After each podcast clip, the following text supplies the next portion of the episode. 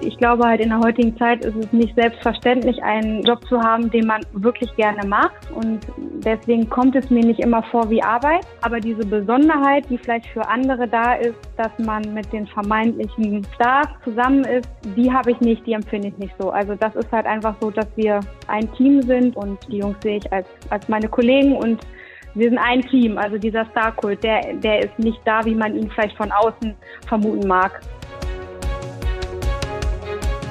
Herzlich willkommen zum Podcast Das kommt aus Bielefeld. Mein Name ist Michael Lorenz und kurz vor Abschluss der Bundesliga-Saison haben wir einen ganz besonderen Gast, nämlich Caroline Klose von Arminia Bielefeld. Wir starten immer mit sechs Fragen zum Einstieg, Caroline. Und ich bitte den Gast immer so kurz darauf zu antworten, damit wir dich als Interviewgast so kurz und knackig kennenlernen können. Hier ist meine erste Frage an dich. Geboren und aufgewachsen bin ich in Ferl und ebenfalls Ferl. Ich habe eine abgeschlossene Ausbildung oder ein Studium als Sport- und Fitnesskauffrau und ähm, ein Master in Erziehungswissenschaften und Psychologie. Heute bin ich beruflich. Teammanagerin bei Arminia Bielefeld. Genau, darüber werden wir gleich mit dir sprechen natürlich. Als Bielefelder, als Bielefelderin sollte man mindestens einmal die Schüko Arena vor ausverkaufter Hütte live erleben und aus der Erfahrung bleibt es dann nicht bei einem Mal. Das stimmt. Wir wünschen uns das. so selbstverständlich wie das mal klang. Mit diesem Bielefelder, mit dieser Bielefelderin möchte ich gerne einmal essen gehen. Keine bestimmte Person, sondern aktuell würde ich mich einfach freuen, überhaupt mal wieder in einem Restaurant essen gehen zu können. Ja, absolut. Gut, ähm, letzte Frage zum Einstieg. Wenn ich für einen Tag Bielefelder Bürgermeisterin wäre, würde ich die Träger der Jugendhilfe in Bielefeld fragen, wo aktuell der Schuh drückt und äh, ja, versuchen ihnen was Gutes zu tun. Okay.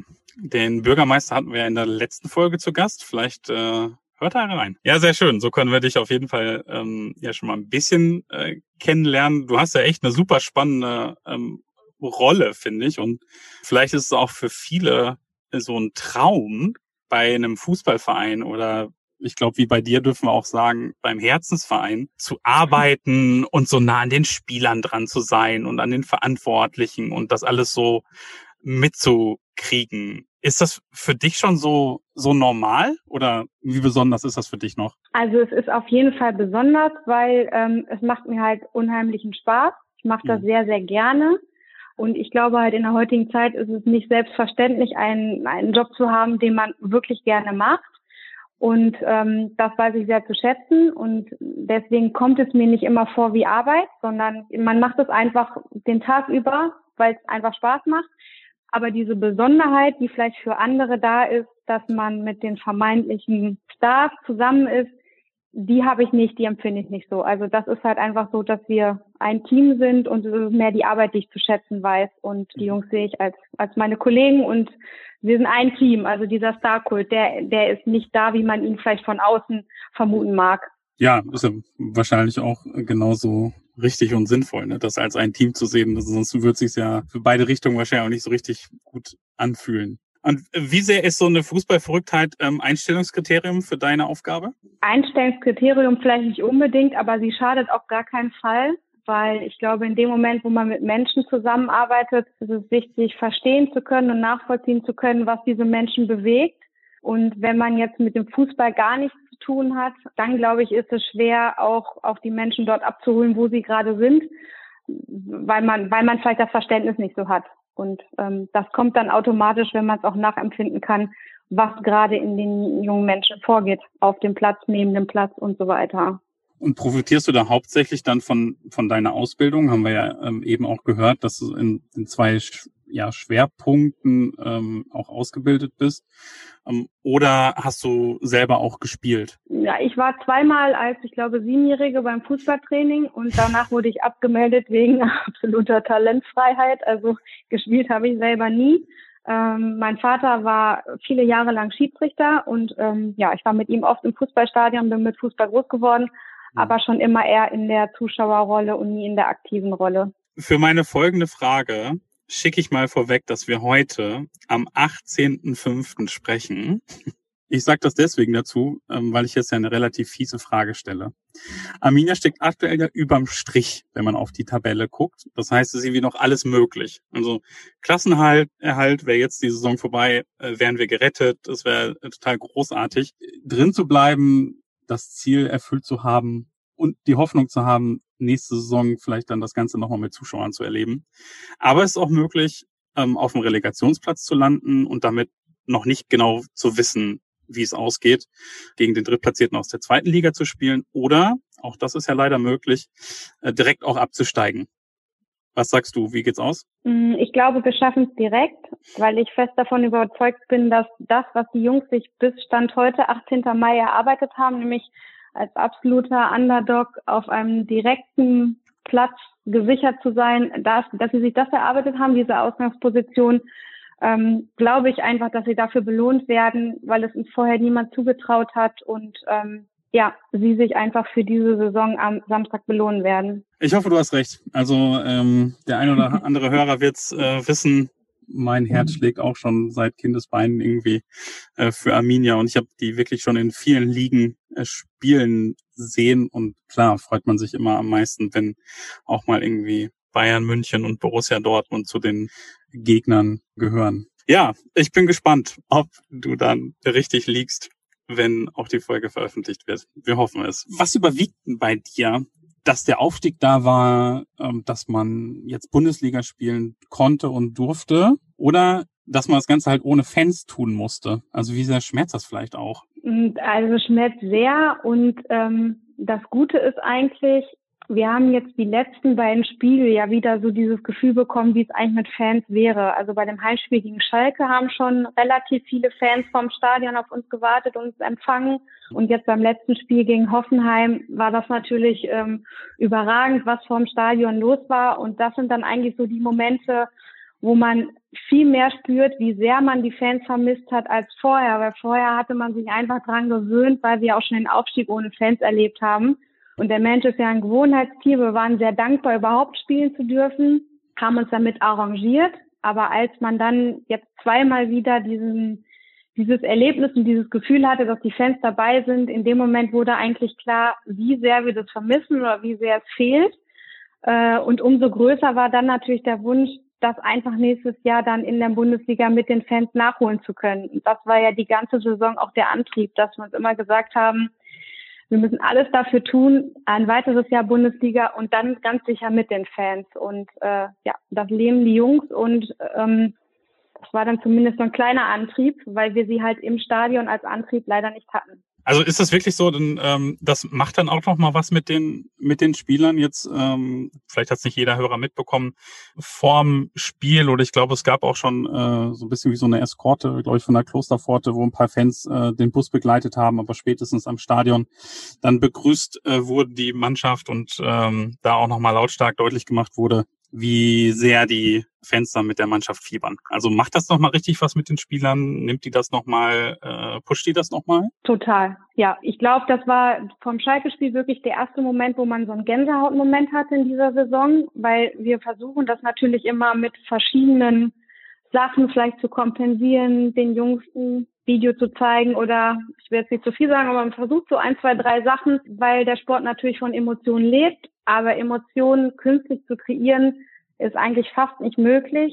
Und dieser kurze Moment mit, mit echten Emotionen um einen herum, ähm, das gibt so einen Schub. Und ähm, ja, ich war ja selber mit in dem ersten Bus und ähm, das hat auf jeden Fall geholfen. Und äh, ich bin mir sicher, wenn wir das auch im Stadion gehabt hätten, das sind dann halt vielleicht am Ende auch so diese, diese ein, zwei Pünktchen, die uns Stand heute fehlen, die wir mit den Fans bestimmt geholt hätten. Nämlich dann, wenn am Spiel am Ende unentschieden ausgeht und man vielleicht dann durch die Fans doch nochmal getragen worden wäre ins Tor. Wenn wir jetzt mal zu deiner Rolle kommen, so die Teammanagerin. Ich habe versucht, ein bisschen was rauszufinden, ähm, was du so machst oder was diese Rolle auch bei anderen äh, Vereinen äh, macht. Man hört immer wieder, du hältst viel den Rücken frei, organisierst total viel, ähm, im Alltag, Neuzugänge äh, irgendwie unterstützen, Trainingslager. Was ist so dein Aufgabenspektrum? Äh, wie sieht vielleicht auch so dein Alltag aus, falls es den gibt? Das wäre super spannend, wenn du mal berichtest, was du so tust und treibst. Der Alltag ist im Grunde so, dass, dass ich mein Büro am Trainingsgelände habe.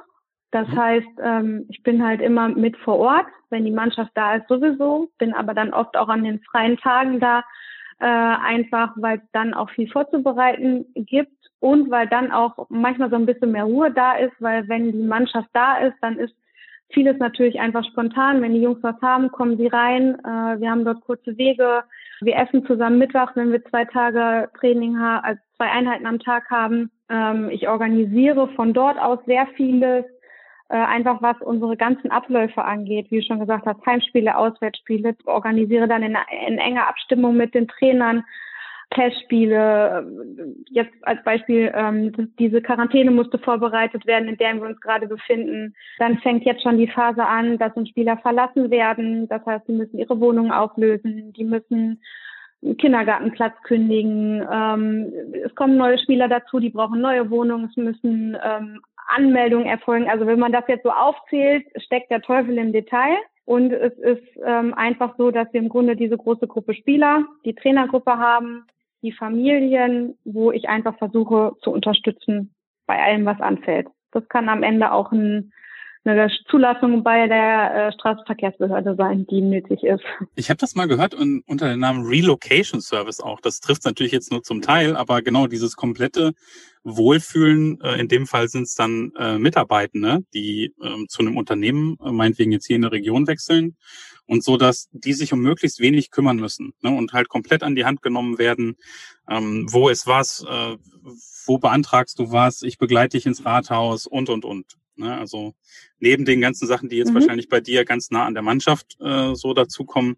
Aber das ist ja interessant zu hören, dass es für dich auch darum geht, hey, der Spieler soll sich ja möglichst schnell und mit ihm seine Familie ähm, wohlfühlen. Ne? Genau, und das ist halt äh, unser unser Ziel oder unser Anspruch, den wir haben, dass halt äh, bei uns die die Familien verpflichtet werden und ankommen und äh, nicht die, die, die Spieler, sondern die Familie im Komplettpaket. Wenn du das so sagen kannst, was sind so deine, deine liebsten Aufgaben dabei? Also wo sagst du auch, ähm, ey, das mache ich echt super gern oder das ja, macht mir eigentlich immer wieder am meisten Freude. Die Trainingslager im Sommer. Also jetzt hatten wir ja dieses Jahr im Winter kein Trainingslager, weil die Pause ähm, ja ganz kurz war. Also es ging ja von uns am 2. Januar schon wieder los.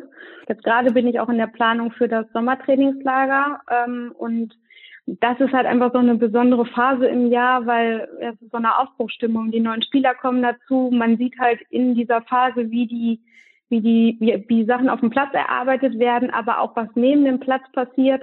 Und ähm, ja, so diese Gruppendynamik, die sich da entwickelt, die jetzt auch hier total toll ist. Also Quarantäne hört sich hier ja auch erst erstmal negativ behaftet an, aber ähm, wir haben hier eine wirklich gute Zeit zusammen und da dann Jungs bei zu beobachten und zu gucken, wie sich da Dinge entwickelt, ähm, da bin ich überzeugt von, dass das im Aufstiegsjahr für uns ein Faustpfand war. Und auch in der Saison davor, die ja wirklich schon eine sehr, sehr gute Saison war, ähm, war das Trainingslager im Sommer ja total toll. Und ähm, das vorzubereiten mit gewissen Dingen im Hinterkopf, die man dort auch erreichen möchte, das macht unheimlich viel Spaß. Und ja, man erlebt es dann ja gemeinsam in der Gruppe und das ist einfach schön. Also das ist so, das ist so immer das Highlight. Das ist aber nicht dein privater Sommerurlaub, oder? äh, letztes Jahr habe ich es so gemacht, weil die Sommerpause ja auch sehr kurz war. Ähm, ich habe das dann verbunden, habe das Trainingslager vor Ort vorbereitet und äh, mir dann drei Tage länger Zeit gelassen in meiner Arbeit, weil die, die, Sommerzeit ist jetzt, ist jetzt keine klassische Urlaubszeit in meiner Funktion. Du hast eben gerade schon Corona angesprochen und so wie es klingt, ähm, sprechen wir jetzt ja auch gerade äh, mit dir aus der Klosterpforte. Genau. Mhm. Das passt dann eigentlich auch ganz gut noch zu dem Thema, wo ich auch noch mit dir drüber sprechen wollte. Wie hat Corona deine Arbeit beeinflusst? Also wie würde deine Arbeit anders ähm, aussehen, wenn es äh, Corona nicht geben würde oder wenn man jetzt äh, optimistisch in die Zukunft guckt, was verändert sich vielleicht ähm, für dich noch so hoffentlich im Laufe des Jahres? Ich glaube, es wird vieles wieder einfacher. Also ähm, klar war das höchste Gut, dass wir letztes Jahr zu Ende spielen durften und dieses Jahr auch spielen durften. Aber aktuell dürfen wir das nur unter sehr, sehr strengen Auflagen von der DFL. Wir haben dann Hygienekonzept ähm, leben dies oder setzen dies um in sehr enger Abstimmung mit dem Gesundheitsamt, überliegen, unterliegen dort regelmäßigen Kontrollen. Also als Beispiel am Tag der Abreise letzte Woche Mittwoch hier ins Quarantänetrainingslager hatten wir auch eine unangekündigte Kontrolle. Das heißt, wir sind wirklich, wir müssen immer sensibilisiert sein, alle Vorgaben äh, umzusetzen. Man muss jeden Prozess immer einmal mit dem Hygienekonzept zurückkoppeln, muss sich immer an die Gegebenheiten anpassen. Ähm, in jeder Stadt, in jedem Bundesland, wo wir waren bei den Auswärtsspielen, sind andere Vorgaben, andere Richtlinien. In dem einen Stadion dürfen wir nach dem Spiel essen, in dem anderen Stadion dürfen wir noch kaltes essen, in dem nächsten dürfen wir gar nicht essen. Also das ist, und wenn ich heute frage, wie es in vier Wochen ist, äh, also um das so kurz anzureißen, ist das halt einfach, vieles ist gar nicht planbar, wie es für viele Menschen ja in der Pandemie war, weil es einfach so einem dynamischen Prozess äh, unterliegt. Und ähm, ja, das war einmal das im organisatorischen Bereich und dann natürlich auch, klar, man muss auch oft dann irgendwie die nervige, nervige Karo sein, die dann wie, wieder mahnt, so wie wir es alle tun, ähm, und die Jungs immer wieder auch äh, ja, erinnert, gewisse Dinge einzuhalten. Ähm, wir müssen täglich testen, das muss organisiert werden, dass wir das in Gruppen tun, getrennt voneinander, dass da die Abläufe passen. Also man muss es im Grunde schaffen, eine Gemeinschaft zu bleiben und sich auf das Wesentliche zu konzentrieren und dies aber unter allen Vorgaben zu tun. Ja, und das in Einklang zu bringen, ist nicht immer einfach. Und dadurch, dass du aber ja Teil des Teams bist, wie du gesagt hast, ähm, ihr regelmäßig äh, getestet seid, ich sag mal so, im Innenleben ändert sich aber gar nicht so viel. Ist das richtig? Also Doch schon. Also auch da mussten wir am Trainingsgelände äh, Sachen umbauen, die Kabine vergrößern. Mhm. Ähm, also die, auch so, das ist ja das Paradoxe, dass wir halt, das sind halt alles nur Schutzmaßnahmen, um unseren Schutz zu erhöhen die, mhm. die Tests und die doppelten Busse und die Einzelzimmer und so weiter. Aber trotzdem lässt dies nicht zu, dass wir miteinander ganz unbeschwert sein dürfen, sondern auch da halt sind noch weitere wie, wie Maske tragen, ähm, wie es dürfen nicht alle gleichzeitig in den Kraftraum, sondern wir haben den Kraftraum vergrößert, dass da immer ein Abstand gehalten werden kann. Es, die Duschen sind zum Teil gesperrt. Also ähm, es, es ist trotzdem halt so, dass wir auch dann im ganz im Inner Circle noch äh, diese Vorgaben haben. Okay, wow. Da hätte ich jetzt äh, nicht gedacht, dass es da nochmal so viele Einschränkungen gibt. Okay, das merkt man dann ja doch äh, doch schon und beeinflusst es sicherlich ja auch ähm, nicht immer zum Positiven. Okay. Es ist halt ein schmaler Grad, aber man muss sagen, wir sind, ich glaube, jetzt hier auf dem Tisch vor mir bisher sehr, sehr gut durchgekommen. Hm. Ähm, und ähm, haben da einfach eine tolle Gruppe, die da auch mitzieht und weiß, ähm, am Ende des Tages wollen wir Fußball spielen und sie wissen da, was dafür zu tun ist und ja, haben es einfach umgesetzt und ja, das hat auch gut, also es ist ein gutes Konzept. Wir sind ja wirklich als Liga gut durchgekommen, bis auf einzelne Fälle. Auch das wieder, ne? Wenn man das mit in die Waagschale äh, wirft, äh, der Beurteilung, muss man es ja echt einfach extrem hoch anrechnen, äh, wie die Mannschaft jetzt dasteht. Deswegen echt toll und da kann man dich ja auch ähm, absolut nur dazu zählen. Äh, echt super coole Teamleistung. Ich hoffe, ihr belohnt euch damit auch selber und dürft nächstes Jahr dann nochmal mit Fans auf der Tribüne. Ich würde gerne noch mit dir sprechen über die Aminis. Ich habe in meiner Vorbereitung mhm. rausgefunden, dass du die gegründet oder mitgegründet hast. Wie bist du denn auf die Idee gekommen? Das war damals eigentlich ganz banal. Wir hatten relativ viele junge Mütter, äh, inklusive ähm, die Trainerfrau hatte ein kleines Kind. Mhm. Und da kam die Frage auf, ähm, ja, können wir nicht eine Betreuungssituation schaffen während der Heimspiele, dass die Frauen die Spiele gucken können und die Kinder irgendwie ähm, versorgt sind. Und dann haben wir eine Loge umgebaut zu so einer Kinderbetreuung. Und äh, ja, da sind dann andere Stadionbesucher darauf aufmerksam geworden, haben gefragt, ob sie ihre Kinder auch dort abgeben können. Und ähm, wir hatten diese Loge umgebaut zusammen mit der von Lars Stiftung, ähm, mhm. die dann Erzieherinnen gestellt haben für die Betreuung an dem Tag. Und so kam dann halt die Idee, ähm, ja, mit den Kindern könnte man doch auch diese Sachen, die man dann da in der Loge gemacht hat, außerhalb des Stadions machen. Und ähm, dann haben wir Kontakt aufgenommen zu Werder Bremen und dem HSV waren es damals, meine ich, zusammen mit Hertha BSC. Die hatten schon Kids Clubs. Mhm. Und ja, dann ähm, so kam das dann, dass wir mit einer der ersten Bundesligisten, damals waren wir auch in der Bundesliga waren, die dann einen Kids Club gegründet haben in Kooperation mit der von Lars Stiftung. Ja, total klasse. Also wir nehmen das Angebot äh, oder haben's, äh, als es noch Heimspiele gab, ähm, mit Zuschauern ja. haben wir es auch immer mal wieder gerne äh, angenommen, äh, da die Räumlichkeiten, ich glaube, äh, irgendwie Fruchtalarm äh, war das da in dem in dem Büro. Ist ja echt äh, mhm. ja toll gemacht. Ähm, unsere Kinder finden das auch äh, immer eine Heiz Halbzeit lang äh, ganz toll. Ähm, und da ist sie dann auch begeistert dabei, guckt sich das Spiel auch an, aber so zur Halbzeit und nach einem Stück Pizza sagt sie dann eigentlich meist, und jetzt möchte ich eigentlich doch wieder zu den Amis. genau. Um das zeitlich noch einzuordnen, wann war denn das? 2005. 2004 sind wir in die Bundesliga aufgestanden und aufgestiegen und dann war das so die Saison, wo das ich weiß nicht mehr genau, wann, wann wir wirklich das dann umgebaut hatten, aber das war das Jahr, wo das anfing. Äh, das war das letzte Jahr meiner Ausbildung. Und ähm, ja, da war das so ein bisschen so ein Projekt und dann sind wir da im Laufe dieser Saison mit gestartet. Und ähm, dann hatten ja die Aminis jetzt zehnjähriges, das heißt, diese Kinder, dieses Kinderbetreuungsangebot war dem vorgelagert. Also da sind wir vorher mit an den Start gegangen.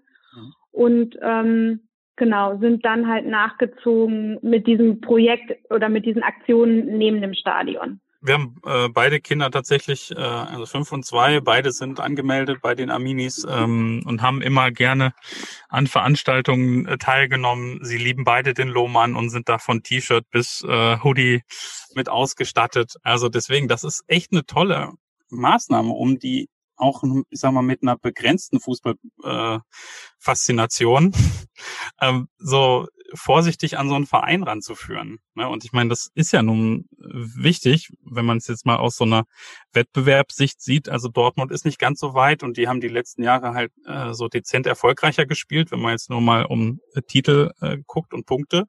Also von daher ist es ja wirklich auch ein wichtiges Angebot, ähm, um jetzt hier auch den Nachwuchs entweder als äh, Nachwuchsspieler oder Nachwuchsfans sozusagen zu rekrutieren. Äh, von daher mhm. total super Maßnahme, kann ich auch wirklich nur so als äh, Eltern äh, zurückspielen. Äh, super Idee, äh, cool, dass ihr das gemacht habt und immer noch so gut macht auch. Ja, das, das freut mich zu hören, dass das ist ja jetzt schon ein paar Jahre her, dass ich aktiv bei den Aminis war, aber ich finde das halt schön zu sehen, was daraus geworden ist und dass es halt immer noch so ein großes Projekt ist und äh, ja auch die die dritte Liga, die wir zwischendurch erlebt hatten, dem keinen Abbruch getan hat. Ich finde, das zeigt halt auch, ähm, wie stabil so ein Projekt ist, auch vielleicht unabhängig von der Ligazugehörigkeit, weil am Ende zählt das, was das Kind mit dem Verein erlebt und gar nicht in welcher Liga der Verein zu der Zeit ist, weil ein Kind ich möchte da nicht mehr hin, aber ein Kind in der dritten Liga kann bei einem Auswärtsspiel genauso ein tolles Erlebnis haben wie in der ersten Liga. Ich glaube, es hat immer, was man draus macht. Und da haben wir, wenn ich das so von früher weiß ähm, und mich noch erinnern kann, einfach tolle Erlebnisse geschaffen für die Kinder und das bleibt halt, das stimmt. Also es hat auch mal einfach ja. wirklich Spaß gemacht, das kann man nicht anders sagen und das geht den Kollegen ja heute noch so. Du, wir sind auf der äh, Zielgeraden von unserem äh, Gespräch. Ähm, bevor ich so in unsere drei Klassikerfragen zum Abschluss komme, noch eine Frage. Du hast eben Neuzugänge auch angesprochen. Ähm, nicht alle äh, kennen Bielefeld äh, vorher. Ich kenne das auch aus anderen Kontexten. Ich habe eine Zeit lang mal in München gelebt und gearbeitet. Wenn man dann sagt Bielefeld, dann muss man manchmal schon erklären, so bitter wie das jetzt klingt, mhm. auch in diesem Podcast, ja, das liegt irgendwie zwischen Ruhrgebiet und Hannover. So, ich behaupte jetzt mal, nicht jeder Spieler, ähm, gerade wenn er vielleicht aus dem Ausland kommt, wird wissen, wo genau ist Bielefeld, was gibt's da. Deswegen, da wäre ich, wär ich super neugierig. Ähm, wie schätzen die Neuzugänge das ein? Wie sind immer so die ersten äh, Reaktionen? In der Regel sind sie wirklich positiv überrascht, eben weil Bielefeld nicht so eine klassische Stadt ist, wo man vorher vielleicht schon mal einen Wochenendtrip hingemacht hat. Mhm. Und ähm, wir fangen dann eigentlich wirklich so an, dass wir ziemlich am Anfang, wenn die Jungs hier ankommen, erstmal zusammen in die Stadt gehen, ihnen einfach so ein bisschen die Stadt zeigen, wo was ist, wo vielleicht ein leckeres Restaurant ist, wo ein leckeres Café ist. Und hm. das lernen sie eigentlich sehr schnell zu schätzen, weil die Altstadt ist einfach wunderschön, aber trotzdem klein und kompakt. Also wer schon mal in der Bielefelder Altstadt ohne Corona war, weiß, wie oft man unsere Jungs dort antrifft. Hm. Und das wissen die Jungs auch sehr zu schätzen, weil die Chance, man geht hin und trifft einfach einen Mannschaftskollegen, ist extrem hoch. Und dieses Miteinander ähm, lässt sich halt dann auch in einer Stadt wie Bielefeld gut leben, eben weil sie nicht so groß ist und ja, weil sie dann auch in der Freizeit dort Zeit miteinander verbringen. Und da muss man schon sagen, ja, das ist vielleicht was anderes als in den ganz großen Städten, wo sich alles weitläufiger verteilt. Und es ist eine sehr, sehr familienfreundliche Stadt. Also das bekommen wir immer wieder zurückgemeldet äh, mit, dem, mit dem tollen Tierpark, mit sehr viel Grün. Selbst in der Innenstadt gibt es einen Spielplatz, äh, wo man einfach mit den Kindern hingehen kann. Ähm, wir haben ganz tolle ähm, Kindereinrichtungen, Kindertagesstätten, mit denen wir zusammenarbeiten, wo die Kinder Plätze bekommen. Mhm. Ähm, das heißt, das ist im Grunde so ein zweiter Aspekt, wo man sagen kann, ähm, das ist auf jeden Fall etwas, was, was wir festgestellt haben, was, was sich auch umspricht. Weil es ist halt immer auch eine Entscheidung der Familie mitzukommen und nie nur von einem Spieler alleine. Ja, total, auch was du eben äh, gesagt hast. Ne? Das, äh, ihr versucht das komplette ähm, Paket, sprich die Familie zu ähm, überzeugen. Oder ja, man zieht halt auch zusammen mhm. äh, dann her und hoffentlich ja nicht für ein Jahr, sondern ähm, wenn das zusammen ähm, passt, natürlich auch gerne, gerne länger. Okay, super. Ähm, schön zu hören auch. Ähm, manchmal äh, denke ich, wir müssten ähm, und dürfen das auch gerne immer noch mal so ein bisschen mehr raustragen, was diese Stadt so auszeichnet. Ich finde es zum Beispiel auch total schön. Ähm, in welcher Stadt kannst du äh, am Rathaus losgehen oder von mir ne, hier in der, in der Altstadt am Café, holst dir noch einen Kaffee und bist irgendwie in einer Viertelstunde ähm, nicht nur in einem Wald, sondern ne, im, im Teuto und äh, ja. auch wenn es kein Hochgebirge ist, aber bist halt wirklich so gefühlt total in so einem anderen Modus, in so einer anderen Welt und kannst halt super schnell abschalten. Das finde ich zum Beispiel auch großartig hier. Okay, so, ähm, Endspurt angekündigt, da ist er. Ähm, wir fragen zum Schluss immer die Interviewgäste und damit auch dich jetzt. Was sind so deine drei besten Tipps für Bielefeld? Und die, der erste Aspekt dreht sich darum, was ist dein Lieblingsrestaurant, dein Lieblingscafé oder inzwischen vielleicht auch dein Lieblingslieferdienst? Ja, Lieferdienst muss ich sagen, ist ganz klar aktuell und dann zukünftig wieder Restaurant, äh, die Kocherei in Bielefeld. Ähm, mhm. Die beliefert uns ganz treu äh, während der Corona-Pandemie am Trainingsgelände. Und äh, ja, da haben wir schon so meinen schönen Abend mit der Mannschaft verbracht. Und ansonsten esse ich persönlich sehr, sehr gerne Sushi und mag da eigentlich alle Restaurants, die Bielefeld da zu bieten hat. Dein Lieblingsort in Bielefeld? Das Kinderzimmer meiner Neffen, muss ich gestehen. Die sehe ich nicht so oft und okay. äh, da fahre ich unheimlich gerne hin. Und auf Platz zwei ist die Schück Arena? Ja, auf jeden Fall. mit, okay. mit Zuschauern. Okay, und last but not least, dein liebstes Ausflugsziel in der Region? Äh, wo wir schon drüber sprachen, der Teutoburger Wald. Der geht ja auch eine ganze Menge, äh, hört ja an der Sparrenburg nicht auf, ähm, von daher sehr vielfältig. Ja, super. So, dann ganz lieben Dank fürs Gespräch, ähm, für deine ja. Zeit und ich drück fürs Wochenende alle Daumen für euch. Ähm, ehrlich gesagt auch mit ein bisschen ähm, Eigen, aus Eigennutz gedacht. ich möchte auch nächste Saison gerne äh, im vollen Stadion gucken. Genau. Also ich hoffe, die Folge ist ausgespielt ähm, und der Hörer denkt, wie selbstverständlich, wie konnten die denn daran zweifeln, äh, ob wir in der Liga bleiben. In dem Sinne, ähm, alles Gute. Ähm, Wenn es was hilft, lieben Gruß an die Mannschaft und bis bald. Vielen lieben Dank. Richtig auf jeden Fall aus.